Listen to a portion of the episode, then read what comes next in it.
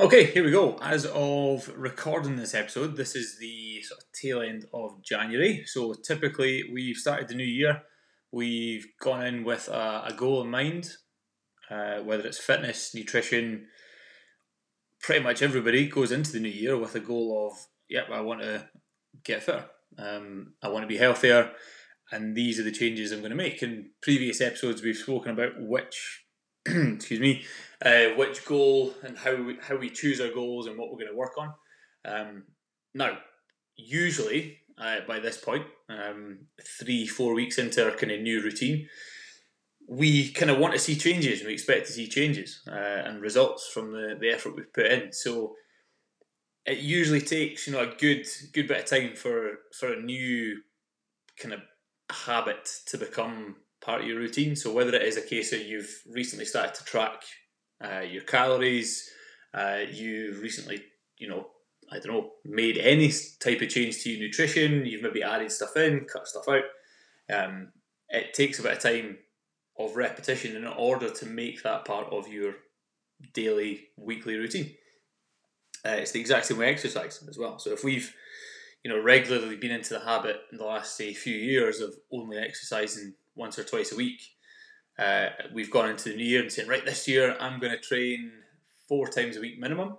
Uh, that's easy to, to kind of regress back and, and fall off the wagon a wee bit. So it's, it's important to be consistent um, over that initial few weeks. So if we get to the point towards the end of January and we think, right, I really want to see results, uh, I should see results from what I've done. I've made changes. Perfect. Now, the usual things, and these are the things that we look at on a weekly basis um, when we try and track our progress. But if we've made these changes and we've been consistent with them, then yeah, we can absolutely expect the results. So, for example, if if we've gone into the new year and we've said, right, every single day, seven days a week, I'm going to track my food. Not every day is going to be perfect, but over the seven day period, I've tracked every single day and I've made a good effort and I've been consistent enough that my weekly calories fit my goal. You'll have a couple of good days, a couple of bad days, but at the end of the week, if it evens itself out and you've hit your, your calorie target, the job done. So if we've got a, a weight management, whether it's loss, maintenance, or or um, putting a wee bit of weight on, if we hit our calorie numbers and we do it consistently, perfect. Okay, but it can't just be for the one week. So if we did that in the first week of January, and then yeah, second week only done a couple of days, and then the third week, I just I just did Monday to Friday, never bothered with the weekend. Then we can't get to the end of January and expect great results. It needs to be first week, second week, third week, fourth week, and so on. Essentially, the more consistent we are, the better the results are, and the more reliable the results are. Very, very simple. It's the same with exercise. So, if we've gone into this year thinking, right, for this year, my goal is I want to do a pull up. Uh, I want to deadlift 200 kilograms. I want to run a sub 30 minute 5k, whatever it is.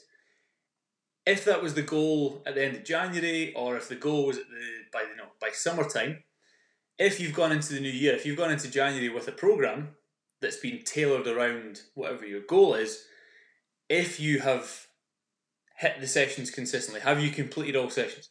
Have you hit the have you hit the sessions with the intended stimulus or intensity? Have you done that every day of the week that's been programmed on week one? Perfect. Have you done it in week two though? Then week three, then week four. It's the same with the nutrition side of things. The more consistent you are, the more reliable your results become. So when we look back at the end of a month or the end of you know a couple of months or a few weeks worth of training, um, if we see the results that we wanted to see, chances are we've been very consistent. Uh, the other side of things, if they've not been the results we've been after, chances are we've maybe just lacked the consistency um, of our, you know, kind of sticking to a new routine or new habits. That's not the end of the world, but that's what we want to kind of keep in mind. So the next time we come back and maybe take measurements or take progress photos or fitness tests, we want to then be in a position then when we can look back and say, yes, this time I've been super consistent every day of training, every week. I've been on it. I've, you know, I've tracked consistently, accurately. I've worked hard. I've been consistent. I've hit the right intensities. all these things. I've been consistent. That's what you're looking for. So keep that in mind. Um, the next time we're assessing our progress, keep training hard.